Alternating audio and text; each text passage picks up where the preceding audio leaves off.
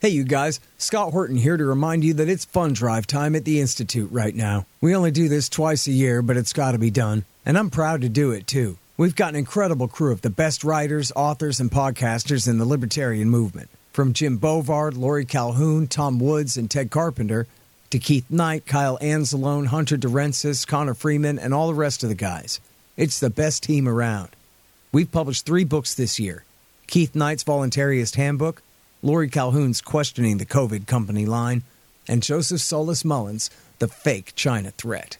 And here any day now, we will be publishing Thomas E. Woods' Diary of a Psychosis, Jim Bovard's Last Rites, and Keith Knight's latest, Domestic Imperialism.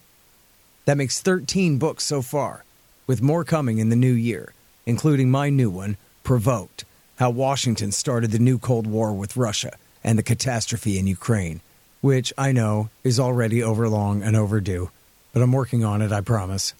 And which brings me to the point. We don't have a big glass office building in downtown Washington. The money we raise goes straight to payroll and book production costs, and that's about it. The Libertarian Institute is the best bang for your buck in the movement. If you believe in what we're doing, please go to libertarianinstitute.org/donate for details on how you can help keep us going into the new year and the great kickbacks we offer as well and we thank you for your support.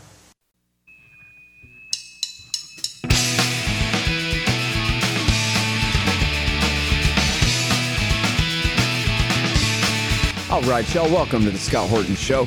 I'm the director of the Libertarian Institute, editorial director of antiwar.com, author of the book Fool's Errand Time to End the War in Afghanistan, and the brand new Enough Already Time to End the War on Terrorism and I've recorded more than 5,500 interviews since 2003, almost all on foreign policy, and all available for you at scotthorton.org. You can sign up for the podcast feed there, and the full interview archive is also available at youtube.com slash Scott Horton Show. All right, you guys on the line. I've got Professor Robert A. Pape from the University of Chicago. And he is the author, of course, of Dying to Win The Strategic Logic Behind Suicide Terrorism, as well as Cutting the Fuse. I forgot the subtitle for that one. It's the follow up on the same topic. And I'm, I guess we're just reminiscing a little bit. It's sad to say that here we are. It's been, I think, 18 years since we first spoke, and all these issues are still relevant. Welcome back to the show, Robert. How are you, sir? Uh, great, Scott. Thanks for having me on again. I'm so happy to talk to you again, uh, despite the reason why. It'd be really nice if I could find my tab here. But here it is. I knew I had it. Israel's failed bombing campaign in Gaza. Collective punishment won't defeat Hamas in foreign affairs. Yes. So here's one thing that I know about you, although I don't know enough about this about you, which is that before you became the world's greatest expert in the motivations of suicide terrorists. You're the world's foremost expert in military air power and its efficacy. So, can you give us like a thumbnail sort of four points of what are the main things that you've discovered about air power and what it's worth and then start to apply it to this case here for us? Uh, that's right. Um, so, for really over 30 years, I've been studying air power, not just simply terrorism. And um, I did this because I was really interested in why we lost the Vietnam War. And I went to the library and I wanted to get a book uh, looking at all the air campaigns in the 20th century. I couldn't find one. All these great histories of individual air campaigns and so forth. So I ended up writing a book called Bombing to Win Air Power and Coercion in War. And what I discovered is that there's a core reason why many air campaigns fail. It was a core reason why the air campaign in North Vietnam failed. Um, and it's because many uh, people, that is, civilian leaders, military leaders, think the way to win with air power is to punish civilians. And they think this largely for deductive reasons. They largely just think that, well, if you um, uh, put morality aside, if we really have an emergency for our country, we should just slam the enemy's civilians, and that will create a shattering of their morale, or that will cause them to even rise up against their governments. And that has been a common strategy and mistake Scott, going all the way back to World War One, and this has been a lesson which has really been hard to learn because um, really wasn't a book that put all this together, looking at all the air campaigns. Um, and then I taught for the U.S. Air Force in the 1990s, where I had for three years uh, the best and the brightest, those who know how to put bombs on targets, arguing about every page of this book with me because they really wanted to know well, wait a minute, maybe we just weren't smart enough about how we were going to coerce these civilians and so forth. Well, it turns out this lesson here is terribly important. And it's not just about history in the past. If you look at Russia's failed campaign in uh, Ukraine, you'll see they, Putin has lurched to civilian civilian bombing as uh, a war winning strategy. And this has produced counterproductive effects. And if you look at what's happening in uh, Gaza today, Israel has lurched to uh, punishing civilians as a war winning strategy. And it's been anything but that. And that is, in fact, the lesson that we can see in over 40 strategic bombing campaigns in the 20th century, and basically every bombing campaign since, which is that leaders and I'm sorry to say, publics really think that when their security's on the line, they can win by punishing the enemy's civilians and it almost always it always fails but it almost always leads to counterproductive effects makes the enemy stronger not weaker. Hmm. all right. But do you have as a mistaken premise that what israel's trying to do here is win some sort of counterinsurgency campaign as opposed to simply carpet bombing these people to death and driving them off of their land and into the Sinai Peninsula so they can steal it and isn't a bombing campaign actually a, a great way to accomplish that? Well, it would seem, again, on the surface, without knowing a lot about air power history and how publics react under air attack, that in fact, if uh, you take the gloves off and we really decide we're not going to let morality stand in our way, we're just going to punish uh, the enemy's civilians, that this is going to shatter their morale. And if you look at the campaign that Israel has unleashed against uh, Hamas, you will see that the campaign here is highly indiscriminate. So, yes, uh, Israeli leaders will say that they are targeting Hamas um, and they're targeting Hamas fighters, they're targeting Hamas tunnels, and so forth. But if you look at the nature of the campaign itself, uh, the use of the 2,000 pound bombs that are going to have reverberation effects, knocking down whole apartment buildings, and so forth, you can see that it, in fact, fits right in line with some of the most indiscriminate bombing campaigns we have seen in history, where it's commonly the case that the attacker is saying they're going after military targets. Uh, it might be useful for your audience to know that when we used the atomic bomb on Hiroshima, we said that was a military target. So we use that language all the time. Attackers use that language all the time. But when you just peel down a little bit, you don't have to get even that deep into the history to see that the indiscriminate nature comes right to the fore. And that's really what we're seeing in uh, in um, in Gaza. In fact, when you want to defeat a terrorist group like Hamas, the core issue in counterterrorism or counterinsurgency is to separate the group Hamas from the local population. In fact, Israel's military campaign since October 7 has been fusing the group tighter and tighter in uh, into the civilian population in Gaza. Uh, and then Israel says, well, then of course we have to kill civilians to get at Hamas. But it's get the Hamas fighters are not further away from the population. They're more embedded in the population than ever before. Um, and that is doesn't it doesn't matter if Israel says, well, you've got a population move from northern Gaza to southern Gaza. Well, Hamas fighters just go right with them. and so and they don't wear uniforms. Um, and so it becomes the case that the safest place to be if you're a Hamas fighter is with civilians. And by the way, this is normal in counterinsurgency. There's nothing special about what Hamas is doing. This is the same as the Viet Cong and uh, the Vietnam War. So we can go back in history and study uh, efforts by uh, states to attack uh, terrorist groups, insurgent groups, and what you discover is they often end up in, in uh, punishing the civilian population because that's basically what they can hit, Scott.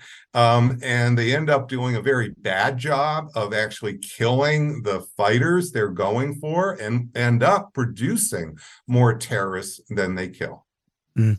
All right, now but wouldn't you also say that a lot of times terrorism campaigns by the weak against the strong backfire and fail and they end up getting smashed? I mean, uh, as Randolph Bourne said, war is the health of the state unless you lose and then your what force you do have is crushed. I mean, if they're driven all the way out of Gaza, then maybe the rally around the flag effect has more support for Hamas within the poor, now even worse off refugees than before living in the Sinai. What did I just say? Gaza. I meant to say driven out of Gaza into yeah. the Sinai Peninsula. Um, that, you know, at that point, you know, yeah, some Pyrrhic victory for you there as the Gaza Strip is turned into beachfront real estate for Israel to recolonize. So, um, the power of a terrorist group, Scott, is in its political support. Terrorist groups are not like nation states. They don't have an economy, they don't have a technological base.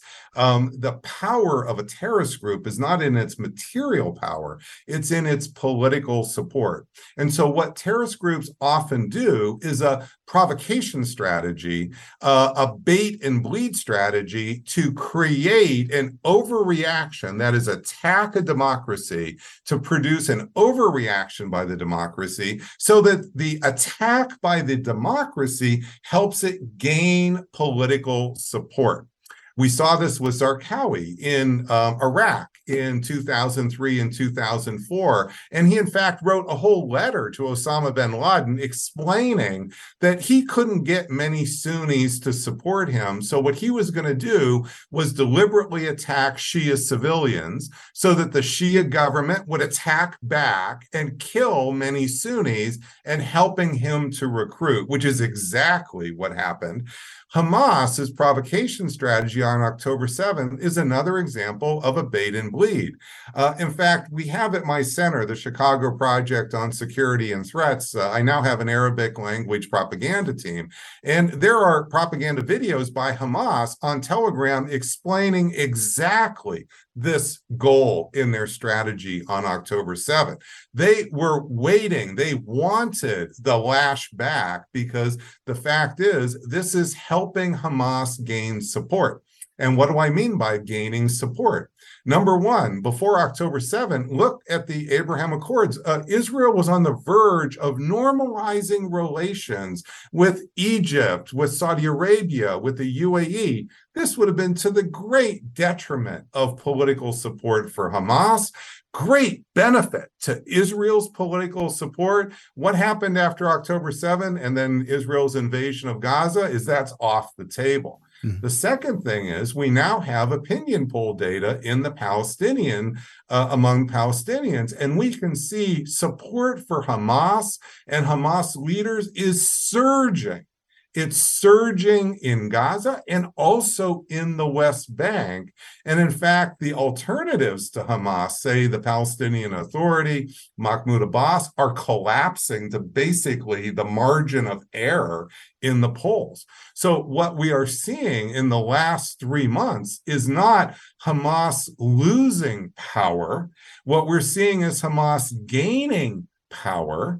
Um, and if Israel goes even further and cleanses 2 million Palestinians out of Gaza, First of all, this would take months and be fiercely resisted here. We right now, 20,000 Palestinians are dead. Think of an ethnic cleansing campaign here that goes on for months. You could have 100,000 Palestinians dead. This is a major operation that would be really, really uh, pu- punishing beyond this what's what's occurred so far. Which Netanyahu has said just in recent days. He has said explicitly, "This is going to go on for months and months and months. We're not anywhere near done yet. This is a major operation." Your exact words, he said. Yes, and, and in fact, to to put this in historical context, back to the air power context. So at right now, the fact is that the Israelis have killed 20,000 Palestinian civilians. That's 1% of the Palestinian population in Gaza. Uh, 70% of those are women and children, by the way. Uh, that puts it already in the top 25% of all civilian punishment campaigns in history. If it goes further, and it were to ethnically cleanse, Scott, those numbers could easily not just double, but triple, quadruple. And you would be possibly the most uh, uh, intense and heaviest civilian punishment campaign, short of atomic bombing, in history. So this is because, and the reason is this is such a small population of 2 million in Gaza. So these numbers are just horrendous and horrific here. Um, and what that is going to do is that will cause um, nor the amount of uh, uh, international support Israel's lost right now will seem like nothing compared to what Israel would likely face here several months from now after an ethnic cleansing campaign. Uh, and you can already see even uh, the state that's supporting Israel the most, the United States, is uh, there's a lot of distress in the body politic on this. It's not just limited to progressives. This is, you know, dividing the American Jewish community. There, there's a lot of consternation and concern because the moral issues here are right in front of Americans as they go forward. Um, and we're about to get into a political campaign where this will become even more manifest, if you see what I mean. So this this whole this does not bode well for Israel's security.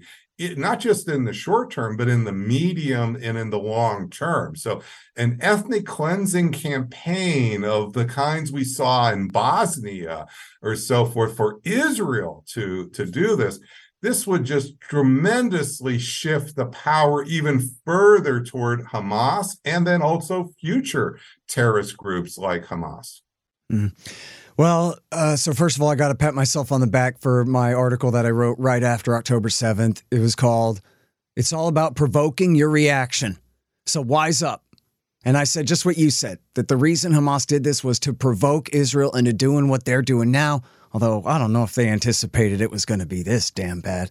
But in order to create the counter reactions to that, as we've seen all over the region. And so, you know, another thing is like, look, even if Israel annihilated the people of Palestine in, or at least of the Gaza Strip, in response to what happened on October the 7th, and there was no Hamas left to be stronger, it still would be forcing every other Muslim power in the region to have to choose sides. And right now, this is something that somebody smart has got to be studying is the politics of all of the sock puppet Sunni kings of the region, from Erdogan down to Oman. Every one of those uh, emirs and sultans and kings with their solid gold airplanes and their coke and their whores flying around, everyone knows that they're the slaves of the Americans.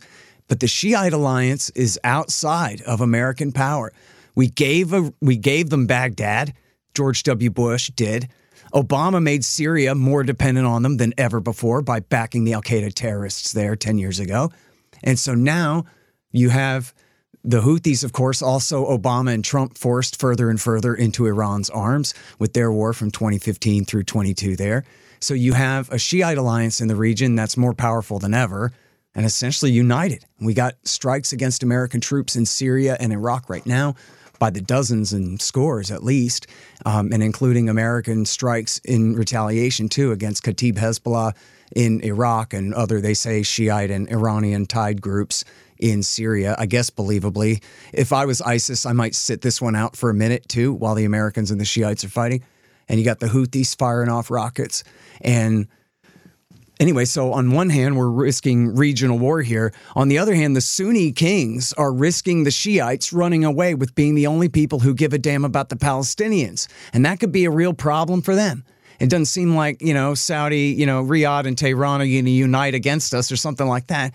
But it surely throws the politics of the region into disarray, you know, risking regional war. And then on top of that, further civil war or, or further reshuffling of all the political alliances in the region over this, the threat of even coup d'etats and overthrows. Who's keeping the king of Jordan in power anyway, Robert?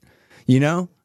You, you, are putting your fingers on, on a lot of the core issues for the longer term before October 7, if you looked at the regional environment for Israel, um, you could actually paint quite a positive picture for Israel because it wasn't just the Abraham Accords. You had the Sunni, the Sunni Shia split, as you're talking about, and basically you had the beginnings of a possible counterbalancing coalition, um, including Israel and Arab governments against Iran which would have been to Israel's uh, security advantage. Now, what's happening as a result of Israel's brutal campaign inside of Gaza, that, as you say, is looks like could go on for another three, six, nine months here and even become worse, is you're seeing all of that go away. You're seeing, uh, in fact, a counterbalancing against Israel emerging across the region.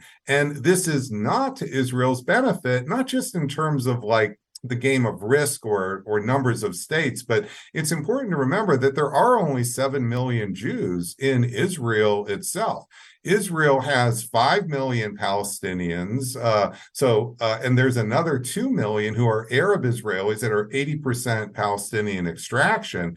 And then Israel is then surrounded beyond that with another 300 million uh, Muslims, virtually none of whom are Jews here. Uh, that is going from uh, Iran to Iraq to Turkey to um, uh, to to Egypt, and so you end up with a situation where a true counterbalancing coalition, where Israel unifies all of that against itself. This is not this is not good for Israel's security in the, in the long run. So Israel's position has been publicly that well they were attacked, therefore they have the right to defend themselves. But what's happening is Israel is self-encircling itself and that is going to work to its detriment because it's simply not a powerful enough state to stand up to three, 400 million Muslims and multiple governments unified against it. So this is really the part that's being left out of the conversation is that the security and strategic issues here are more are, are central it's it is a humanitarian disaster of the first order to be sure but in this case it's a disaster that is working against the security interest of the state perpetrating the disaster. Yeah. Hey y'all i got a new coffee sponsor Moon Does artisan coffee at moondoesartisancoffee.com when i wake up in the morning i feel like my brain is all dried out. I need to pour a hot mug of rich, tasty coffee all over it to get it back working again, like 10W30 for the noggin. Though not necessary, it helps if the coffee tastes good. Well, Moon Does artisan coffee does taste good. They get the best beans from all around the world, and they don't burn them. Support the show and support your brain at moondoesartisancoffee.com. Just click the link in the right margin at scotthorton.org. Hey guys, I had some wasps in my house. So I shot them to death with my trusty Bug Assault 3.0 model with the improved salt reservoir and bar safety. I don't have a deal with them, but the show does earn a kickback every time you get a Bug Assault or anything else you buy from Amazon.com by way of the link in the right hand margin on the front page at scotthorton.org. So keep that in mind. And don't worry about the mess, your wife will clean it up. Well, folks, sad to say, They lied us into war. All of them. World War I, World War II, Korea, Vietnam, Iraq War I, Serbia, Afghanistan, Iraq War II, Libya, Syria, Yemen. All of them. But now you can get the ebook, All the War Lies, by me for free. Just sign up for the email list at the bottom of the page at scotthorton.org or go to scotthorton.org slash subscribe. Get All the War Lies by me for free. And then you'll never have to believe them again. Well, as often the case, you know, America and Israeli policy kind of mirrors each other over this last, especially generation, but I'd give you 10 or 20 years before that too. Um, now, um, oh, what was I going to say? It was going to be really smart. I don't remember, but let me go back and ask you this. Um, you mentioned Bosnia there. Is it the case? I, I have to assume that this is the result of your research. It's the result of mine based on Bosnia and Kosovo, especially the Democrats, have told themselves that you can just win with air power at 30,000 feet, like they tried to do with their drone wars in Pakistan and in Yemen.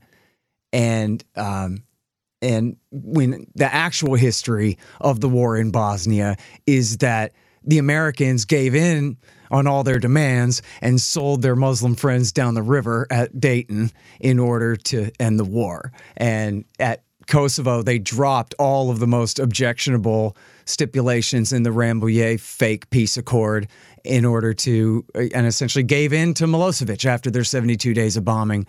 Uh, achieved absolutely nothing. But they're liars, these Democrats. So they lie to each other and they lie to us and they lie to everyone and they say, look, Wesley Clark and a few fighter bombers can do the trick. So whatever examples you have from Vietnam, Mr. Pape, you're just Dr. Pape, you're just not looking at the uh, at our great examples from the 1990s. We just need to get Bill Clinton back in there, man. He knows what to do.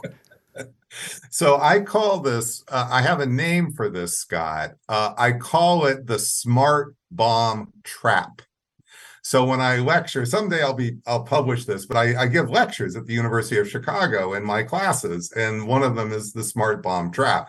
And what you see is that it is extremely seductive. Uh, precision guided weapons, they give you the allure of omnipotence and power. And we have also sensors and we have a lot of support systems behind it. And we also, of course, have tremendous PowerPoint presentations that we can give based on this that looks really impressive in the opening days. And by the way, I strongly suspect Putin fell for the smart bomb trap as well when he started the war in Ukraine. So I don't think this is only an American Western uh, phenomenon, but I do think that the seductiveness of precision weapons creates uh, this allure of omnipotence and power. And what it can do is it can seductively create this idea of false optimism and how easy this victory is going to be. And then, as you're pointing out, uh, you described 72 days of bombing. We can have other campaigns and describe this as well. What you discover is the weakness, you're in the trap now you're trapped. You you can't easily just disengage. So now you're trapped. You're inside. So you're working and you're trying to come up with all these alternative ways which are often whittling against your interests here that you went to war for in the first place. That's effectively what you were what you were saying scott. Um, and that is the real danger of uh thing of the the problem of too much power. You see we often as as realists say i i am a realist but I'm a realist who has a healthy humility for having too much power, not just too little. When we have too much power, we can have that air of omnipotence and that hubris to think that, oh, it's going to be the cakewalk. And how often in our lives, Scott, you and I are old enough to go through many of these where it's been, you know, uh, the Clinton administration with Kosovo or George W. Bush in the opening days of shock and awe, where we're going to have these cakewalks. And then it turns out to be we're really in the quagmire and we're in the mud. Well, Israel is now going through this itself. We've made these mistakes. The difference between us and Israel is we were the world's sole superpower. We were incredibly powerful and still are quite powerful compared to Israel. Israel's very powerful compared to other states in the region, one on one. Israel is not so powerful if they're all coalesced against Israel. That's a different story. You see, in 2003, America was so powerful, we could even stand up when Germany and France distanced and didn't want to support our war in Iraq. We could that that was okay. We could do that. It was a mistake what we did, but we could get away with the mistake. Here, Israel is in a much weaker position. They are not the sole superpower. They are not the United States, and it's very important to see that it's it's it's incumbent on them to think smarter be even more uh, strategic about their security um, and not to fall so easily for the smart bomb traps. I mean, Israel can blow up all the tunnels they want uh, in uh, uh in Gaza, and but notice there's no bodies there. We're just watching the videos today on CNN of the big new, you know, uh, tunnel that Israel found, but there's no bodies there. Israel's uh, Hamas's power is not in a tunnel. Hamas's power is people power. That's where this comes from. Um, and the bottom line is that Israel here is um, uh, is is likely producing more terrorists than it's killing, and that's really a problem for uh, a country that's based on seven million Jews. Uh, it's not just a small territory. This is only I've been to Israel just recently is December 2019.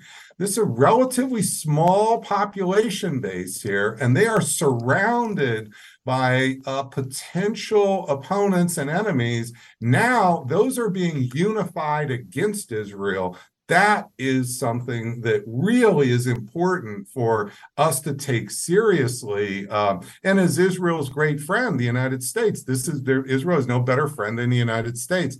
It's important to point this out because otherwise, this is not this is enabling Israel to get down a, a hole that even the United States is really not going to be able to bail Israel out of.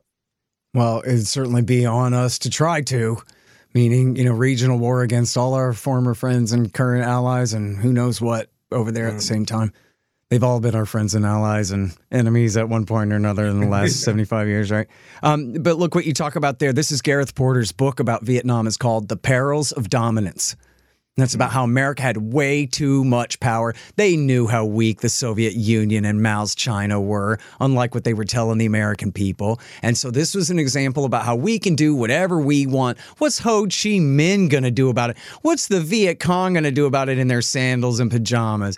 And then just completely writing off all of the downsides, like, say, for example, fighting in a jungle, right? Things like that as their guys just get chewed up by the tens of thousands and achieve nothing and lose anyway. It's just sick. And the, the idea that the American people would have let them go back to these kinds of wars just one generation after Vietnam is just still completely mind blowing.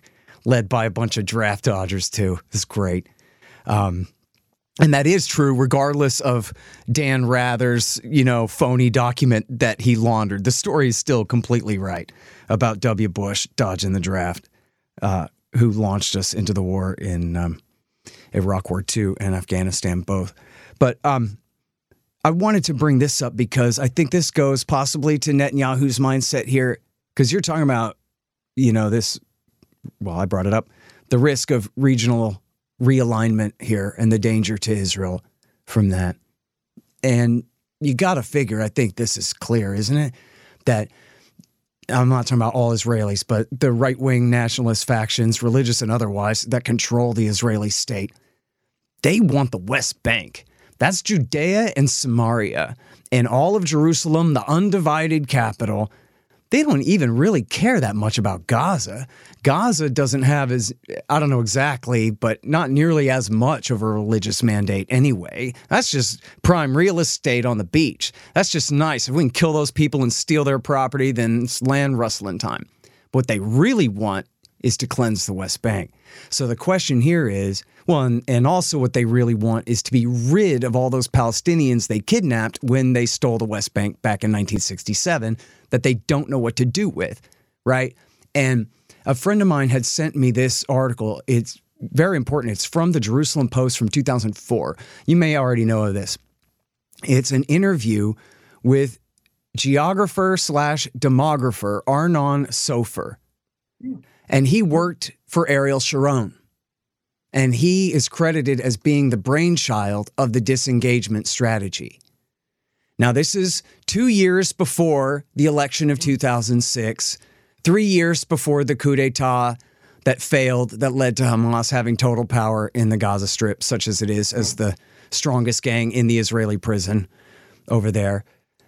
And what he's saying is there's just too many damn Palestinians and they're having too many babies. And no, we're all enemies. This is a Likud guy talking, essentially aligned with them. He's saying, yes, we're enemies of the Oslo process. We do not want to give them an independent Palestinian state because that includes treating them as equals and negotiating with them and this kind of thing. And we don't want to set that precedent. We just want to have our way with them, but we want rid of them. And so, one of the things that we have to do is separate from them. And he's not saying give up the West Bank, but he's saying give up the Gaza Strip because essentially they just don't want to have to, quote unquote, disengage. They don't want to have to count these people toward the numbers of the population, right? They're stuck with a three fifths compromise type problem which everybody always misquotes that, like they were saying black slaves were three fifths of a man each. That's not what it was. It was we're going to count three fifths of them rather than five out of five of them toward representation in Congress, right? You got all these, you know, yeah. this is the this is the problem that Israel has with the Palestinians. You can disenfranchise a minority, I guess, if you promise them a two-state solution that never comes for 30 years, fine. But when they are the substantial and outright majority of the country, it becomes completely untenable.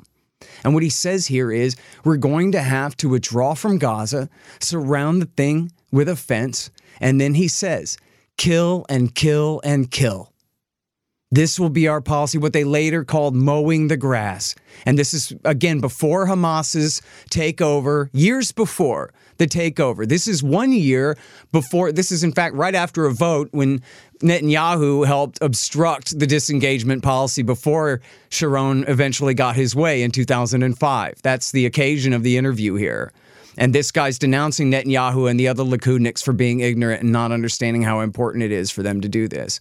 And so that's really what they're up against here is really they're stuck with this population and especially millions. I think he said it was uh, is it five million live five on the West million. Bank? It's five million on three on the West Bank, three on the West Bank, Gaza. So right. five million. And think about the the alternatives here as you're laying them out. So you're pointing out this, a railroad to the east, right? You build a railroad yes. and a bridge across the Jordan River, and you put them all on boxcars. Right, that's well, the plan. And and and, and um, many of those five million are not going to want to go. And it's important to also note another number which is fighting age males among those 5 million are at a minimum 500,000.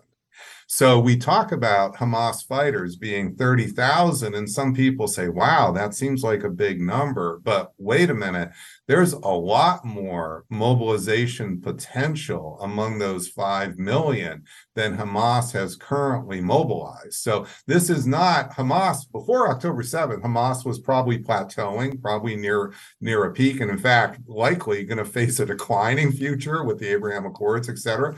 Now it's the opposite. And and and and you're also quite right to point out, or I think you're you're hinting at that if you were to try to ethnically cleanse Gaza very quickly, the uh, the the Israelis who support that would realize that's only half a loaf. They really want to uh, cleanse the West Bank even more. Might as well go for it now that's i think what you're pointing out is that that's probably going to be that you start down this road in for a dime you'll be in for a dollar but this is going to be an enormous escalation here of the of this. And that's just the escalation in gaza and the west bank now coming into play. Um, and that uh, we were earlier talking about you know uh, uh, northern israel. We were talking about things uh, uh, in, wider in the region. So what you are describing here is a strategic disaster of the first order um, that would be um, really this is part of the concern I have about why I don't think Israel can really pull this off. Um, it's uh, it's not the moral issues alone; it's the strategic combined with the moral that point out that this is just beyond i think what israel can really uh, so you you may go down this road but with the price that israel will pay for even trying this um, I think that this is just going to be a non-starter. It's gonna it's gonna weaken. People worry. Well, could Israel really go out of existence? I mean, in my lifetime, I never thought Israel could ever go out of existence. I just didn't think that was possible.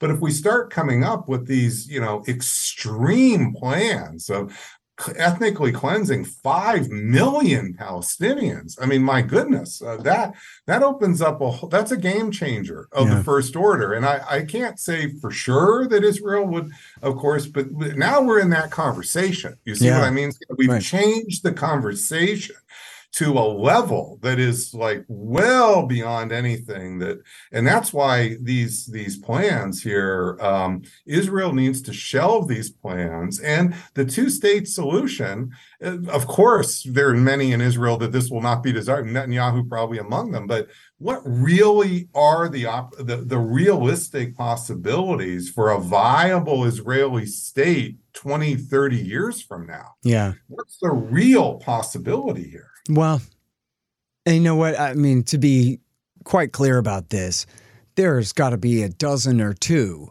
major statements by major government officials and and former government officials, but very close ones. If you think of Rumsfeld's generals, kind of a thing with some of these trial balloons, where they are talking about cleansing the Gaza Strip. There have yeah. not been a bunch of trial balloons that I have seen about taking this all to the West Bank and removing the people of the West Bank. Not now. And previously, I have always believed that they would probably have to wait until America gets into a war with China or something like that, and just the whole world is looking east, and then quick build a railroad and try to you know carry out some crazy new force march. But you know the Trail of Tears was only forty thousand people, and the Nakba was seven hundred fifty thousand, and they were just completely unarmed and helpless. And I mean, quite frankly, the Palestinians of the West Bank are pretty damn disarmed themselves. Um, you know, you talk about the 500,000 fighting age males. I don't think they have 500,000 AK-47s or RPGs. Maybe in um, no, but they would have they would have many many hundreds, if not thousands, of suicide bombers. So the it, it is quite true that the the idea that you would end up with a true army coming out of the West Bank is a is a non-starter. But one of the the the the thing what we have seen with really uh, intense occupations over time is not on day one um, but six months nine months later we start to see the rise of suicide attacks um, these are um, often coming uh, in areas that you wouldn't have thought. So before we invaded Iraq, uh, nobody was predicting. I was the lone predictor that we would end up touching off the largest suicide terrorist campaign in modern times. And it's because many people said, well, Saddam Hussein had killed all the Islamic fundamentalists, and therefore there was no risk of suicide terrorism. Well, a year after we invaded Iraq, there was massive suicide terrorism.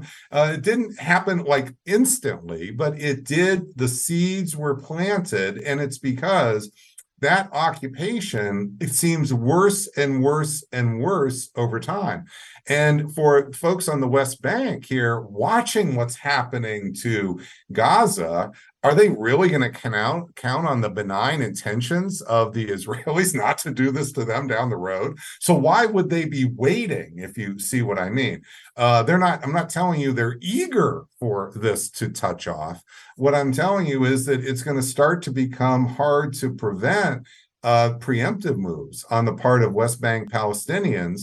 And it's not because they are like sure to win, it's because they don't have many other choices yeah. and they see what can happen um, if um, if they don't act. Uh, and so anyway, I am quite concerned that that again, as time goes on, this will simply the seeds of greater escalation are already planted.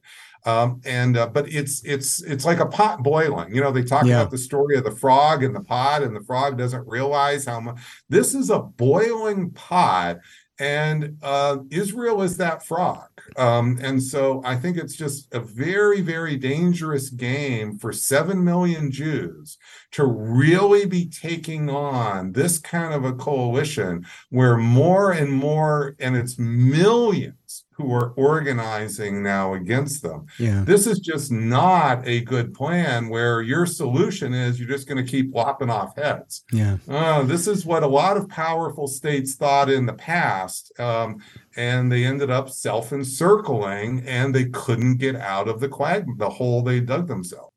Hey, y'all, Scott here. Let me tell you about Roberts and Roberts Brokerage Inc. Who knew? Artificial bank credit expansion leads to price inflation and terribly distorted markets. If you've got any savings left at all, you need to protect them. You need to put some, at least, into precious metals. Well, Roberts and Roberts can set you up with the best deals on silver, gold, platinum, and palladium, and they've been doing this since 1977. Hey, if you just need some sound advice about sound money, they're there for you too. Call Tim Fry and the guys at 800 874 9760. That's 800 874 9760. Or check them out at rrbi.co. That's rrbi.co. You'll be glad you did. Hey, y'all, you should sign up for my Substack. It's scotthortonshow.substack.com.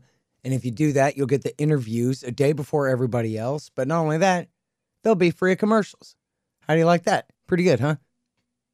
scotthortonshow.substack.com. Hey y'all, libertasbella.com is where you get Scott Horton Show and Libertarian Institute shirts, sweatshirts, mugs, and stickers and things, including the great Top Lobsters designs as well. See, that way it says on your shirt why you're so smart. Libertas Bella, from the same great folks who bring you ammo.com for all your ammunition needs too. That's libertasbella.com. You know what, though? So rewind one step because I was the one going off on the slippery slope argument about cleansing the rest of the West Bank and all that.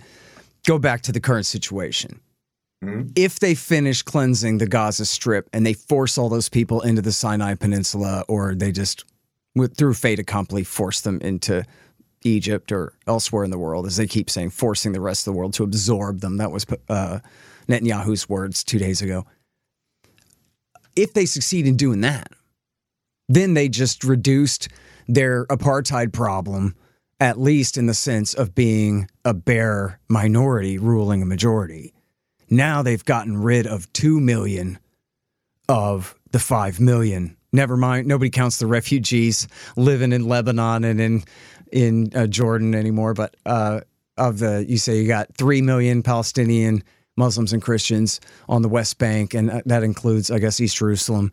And then you have uh, the 2 million in Gaza. If they get rid of the 2 million in Gaza, quite literally kill them and or drive them out, then they can say, yeah, well, whatever. As they say, ask permission later or apologize. Forget asking permission, just apologize later. So, yeah, we shouldn't have done that. But anyway, that was back in 2023. Why you got to bring up old shit? Don't you want to still be friends now and get along further in the future? And now it's not that bad of an apartheid situation because now it's, uh, how many did you say? Six or seven million Jewish Israelis Seven ruling a minority of 3 million occupied Palestinians on the West Bank. And so somehow that makes it not as objectionable than if it's a minority ruling the let's majority. Just imagine. Let, let's just take that scenario, Scott, and really develop it. So let's say that 2 million uh, move out, and let's even skip over the 100,000 who will be dead in the meantime. So that's already a horrendous, horrendous thing.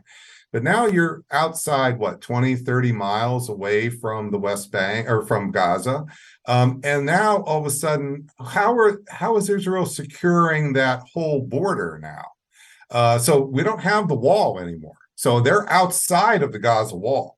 So I've been to Gaza. I've been to the Gaza wall. I've been in uh, here. So that wall, it did get penetrated, but that wall is still a wall.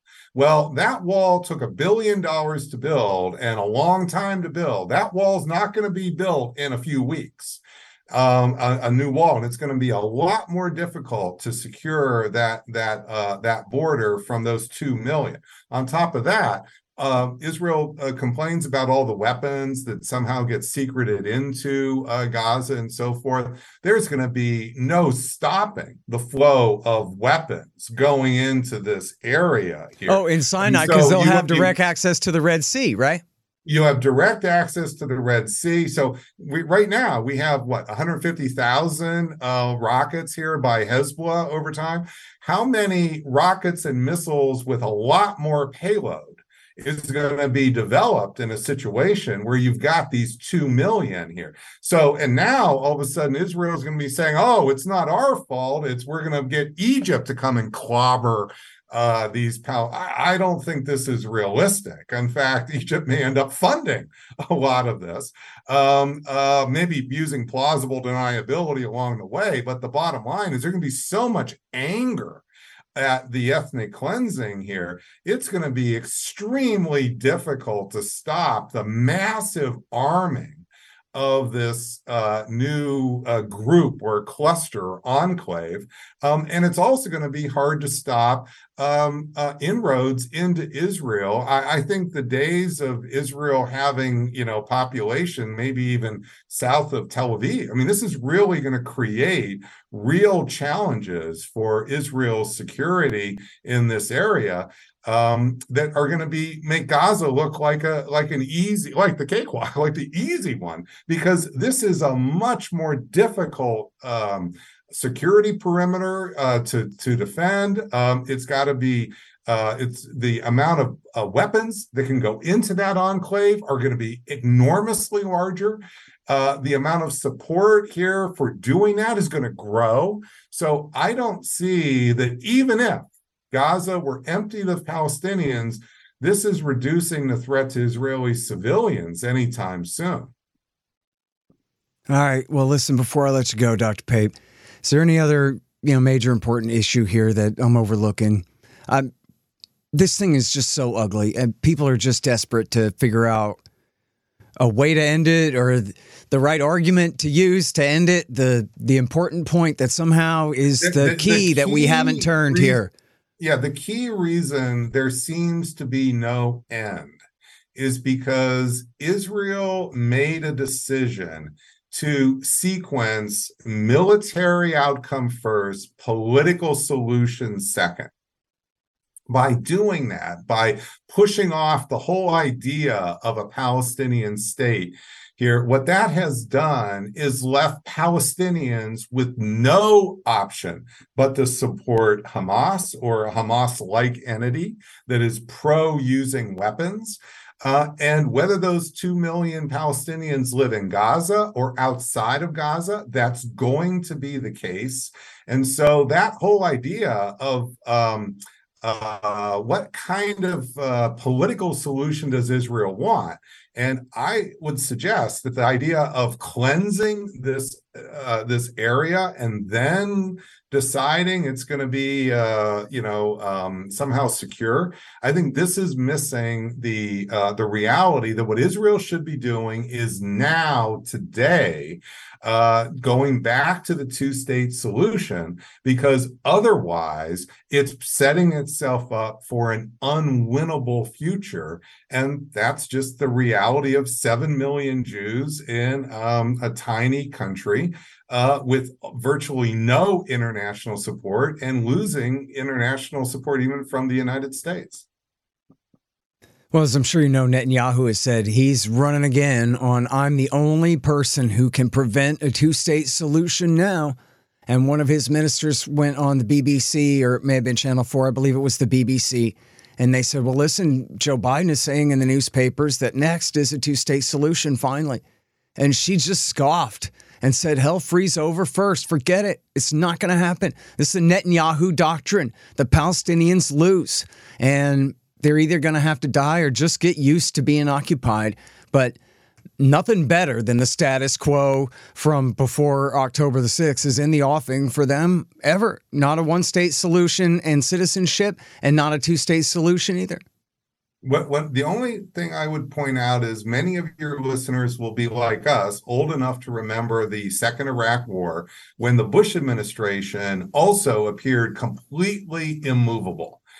The second, and then got Bush got reelected, and the second Bush administration actually ended up with a, a, reasonable, more reasonable set of policies. Uh, and that was uh, not perfect by any stretch, but it was movement. And so I don't give up on the idea that even the Netanyahu government could move toward a more secure uh, set of policies that would be more to the benefit of the country.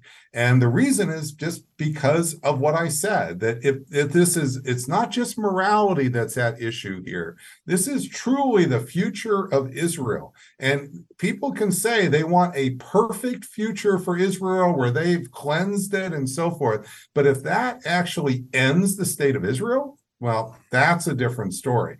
And so I think that this is really the national conversation that we should be having. And I, I'm glad we're having it here, Scott. But I when I call for at the end of that foreign affairs piece, a national conversation, um, this is what I this is the conversation I'm I'm imagining. And I also think we should be having this with congressional hearings. I mm-hmm. don't mean just on podcasts.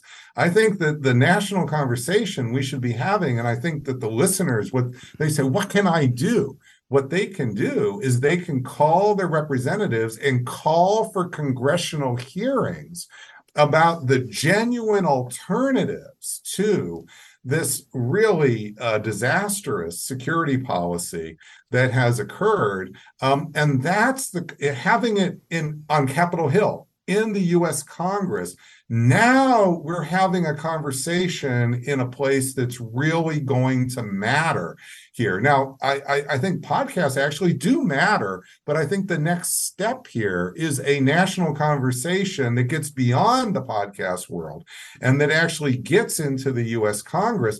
And there are um, uh, you know, a number of, of, of leaders that I have talked to who are interested in such thing. I think if the public showed they were interested in this, this would be quite, this would be pretty important. Our leaders do care about what their constituents think. Um, and so, if in fact the podcast world can move toward calls for serious hearings where real alternatives are being discussed and the downsides of the current situation are being discussed in the halls of the most important halls we have in America, I think this would really be um, uh, to uh, America's advantage and also to ultimately Israel's advantage. Mm-hmm.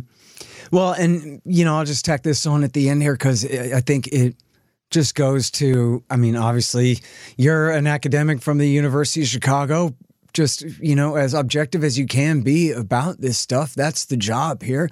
But you know, if anyone felt like they needed to cover their right flank, how about Ehud Olmert, the previous prime minister, mm-hmm. who was Ariel Sharon's protege when Sharon split off and formed Kadima and then was Sharon's handpicked successor. So this is not a man of the left at all, never Labor Party guy at all. He's a man of the right, just like Netanyahu. And he has said Netanyahu should resign. They should cease fire. They should stop this war right now. And he's the same guy who had said previously look, these policies are sticking us, they're painting us into a corner, into this apartheid trap. We should give up, which, by the way, he could have done the job while he was prime minister and didn't, but he's still right when he says, and, and Ehud Barak had said the same thing, the Labor Party prime minister before him, who, after all, was defense minister under Netanyahu in a coalition there for a while.